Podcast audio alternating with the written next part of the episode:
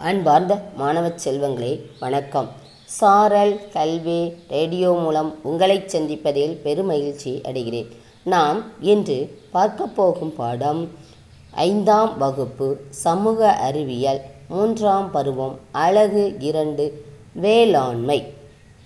இதை உங்களுக்காக வழங்குவது திருமதி மா. கன்னியம்மாள் இடைநிலை ஆசிரியர் ஊராட்சி ஒன்றிய தொடக்கப்பள்ளி ஆயர்குளம். நாம் இப்பாடத்தை கற்பதன் நோக்கம் வேளாண்மையின் சிறப்புகளை அறிந்து கொள்ளலாம். வேளாண்மையின் வகைகள் நீர்ப்பாசனத்தின் வகைகள் தமிழ்நாட்டில் பயிரிடப்படும் பல்வேறு பயிர்கள் இவைகளை பற்றி தெரிந்து கொள்ளப் போகிறோம். வேளாண்மை என்பது சாகுபடிக்கு மண்ணை உழுதல் பயிர்களை வளர்த்தல் மற்றும் கால்நடைகளை வளர்த்தல் ஆகியவற்றை பற்றிய கலை மற்றும் அறிவியல் ஆகும். வேளாண்மை என்பது சாகுபடிக்கு மண்ணை உழுதல் பயிர்களை வளர்த்தல் மற்றும் கால்நடைகளை வளர்த்தல் ஆகியவற்றை பற்றிய கலை மற்றும் அறிவியல் ஆகும். இது மனித குலத்திற்கு இன்றியமையாததாக விளங்குகிறது. விவசாயம் மனித நாகரிகத்தின் வளர்ச்சிக்கும் வழிவகுக்கிறது. இந்தியா ஒரு விவசாய நாடு. நமது தேசிய வருமானத்தில் மூன்றில் ஒரு பங்கு விவசாயத்திலிருந்து கிடைக்கிறது. வேளாண் வளர்ச்சி நம் நாட்டின் பொருளாதாரத்தில் முக்கிய பங்கு வகிக்கின்றது. இந்தியாவில் உள்ள விவசாயிகள் விவசாயி என்பவர் உணவு அல்லது மூலப்பொருளுக்காக தாவரங்களையும் விலங்குகளையும் வளர்ப்பவர் ஆவார். இந்தியா விவச விவசாயிகளின் நிலம் என்று அழைக்கப்படுகிறது. ஏனெனில் பெரும்பான்மையான இந்தியர்கள் நேரடியாகவோ மறைமுகமாகவோ விவசாய செயல்பாடுகளில் ஈடுபடுவதால் இவ்வாறு அழைக்கப்படுகிறது.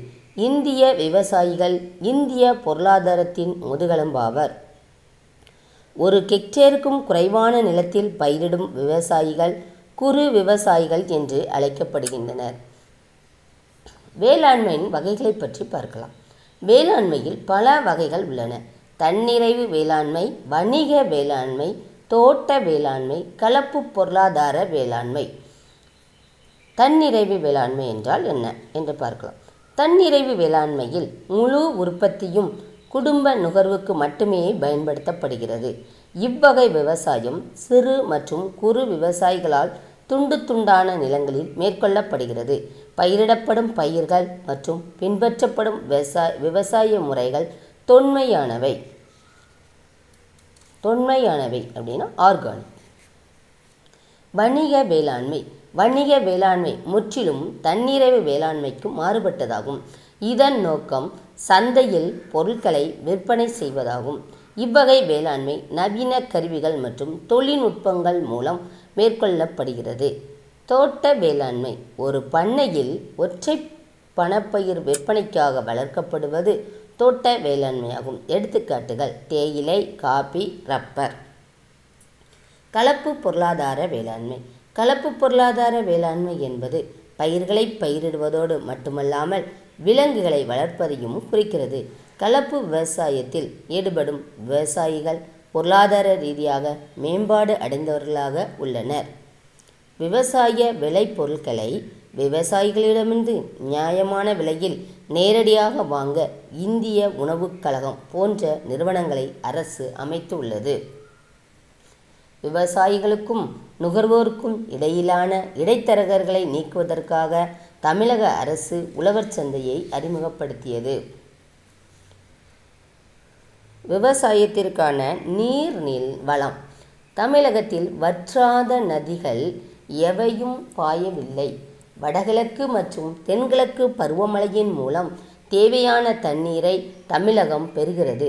தமிழ்நாட்டில் விவசாயம் பெரும்பாலும் நிலத்தடி நீரை சார்ந்தே நடைபெறுகிறது. மத்திய நிலத்தடி நீர் வாரியம் நிலத்தடி நீரின் நிலை மற்றும் தன்மையை தொடர்ந்து கண்காணித்து வருகிறது. நீர்ப்பாசனம். வேளாண் உற்பத்திக்காக நிலத்திற்கு நீர் செயற்கையாக பாய்ச்சப்படுவது நீர்ப்பாசனம் ஆகும். நீர்ப்பாசத்தின் பாசனத்தின் வகைகள். கிணற்று நீர்ப்பாசனம் கால்வாய் நீர்ப்பாசனம் தெளிப்பானை நீர்ப்பாசனம் சொட்டு நீர்ப்பாசனம். கிணற்று நீர்ப்பாசனம். பழங்காலத்திலிருந்தே தமிழகத்தில் கிணற்று நீர்ப்பாசனம் மேற்கொள்ளப்பட்டு வருகின்றது. இவ்வகை பாசனம் மிகவும் மலிவான பாசன முறையாகும். கால்வாய் நீர்ப்பாசனம்.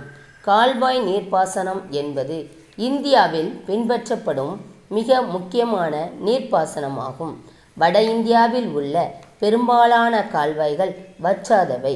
இந்தியாவின் வடக்கு சமவெளிகளான உத்தரப்பிரதேசம் பஞ்சாப் ஹரியானா ராஜஸ்தான் மற்றும் பீகார் போன்ற பகுதிகளில் கால்வாய் நீர்ப்பாசனம் மேற்கொள்ளப்படுகிறது.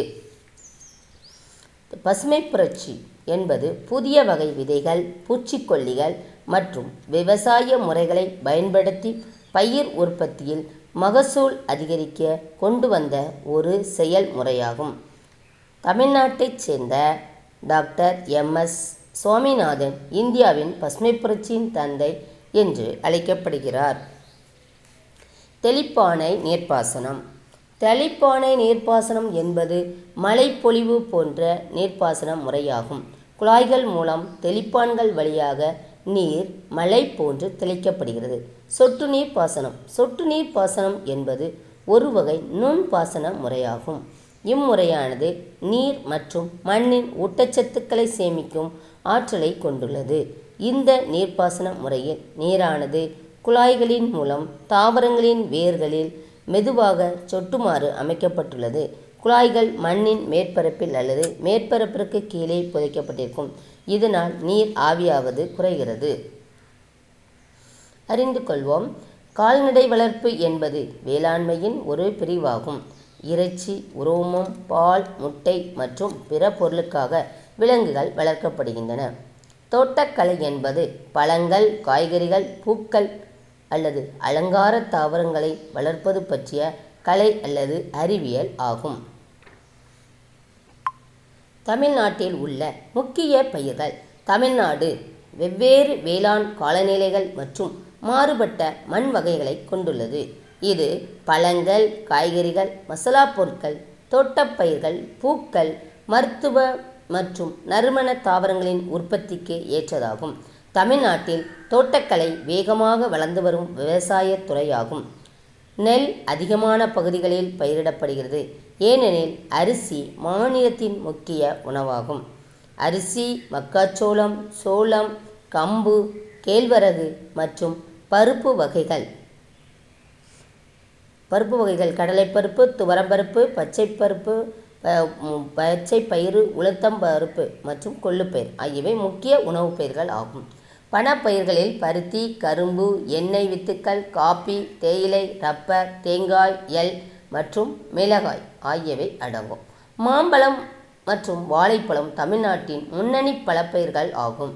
மல்லிகை செவ்வந்திப்பூ சாமந்திப்பூ மற்றும் ரோஜா ஆகியவை தமிழகத்தில் வளர்க்கப்படும் முக்கிய பூ வகைகளாகும். காவிரி டெல்டாவில் அமைந்துள்ள ஒரு முக்கியமான வேளாண் மையம் தஞ்சாவூர் ஆகும். இது தமிழ்நாட்டின் நெற்களஞ்சியம் என்று அழைக்கப்படுகிறது. இந்தியாவின் நெற்களஞ்சியம்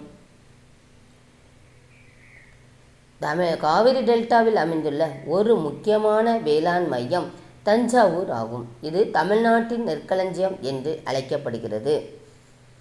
அறிந்து கொள்வோம். தமிழ்நாட்டின் பருவப்பயிர்கள் நவரை சொர்ணவாரி கார் குருவை சம்பா தாளடி.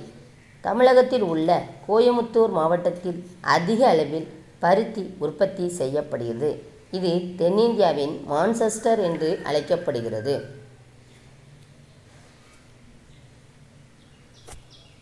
மீண்டும் மேற்பார்வை இந்தியா ஒரு விவசாய நாடு. இந்திய விவசாயிகள் இந்திய பொருளாதாரத்தின் முதுகெலும்பாவர். இந்தியாவில் பல வகையான விவசாய முறைகள் உள்ளன. நீர்ப்பாசனத்திற்கு நான்கு அடிப்படை பாசன வகைகள் உள்ளன. அரிசி மக்காச்சோளம் சோளம் கம்பு கேழ்வரகு மற்றும் பருப்பு வகைகள் ஆகியவை முக்கிய உணவுப் பயிர்கள் ஆகும். அன்பார்ந்த மாணவர்களே நாம் வேளாண்மை என்ற பாடத்தை பற்றி பார்த்தோம். நீங்கள் இதில் உள்ள மதிப்பீடு வினாக்களுக்கான பதில்களை எழுதி நன்றாக படிக்கவும். நாம் மீண்டும் அடுத்த வகுப்பில் சந்திப்போம்.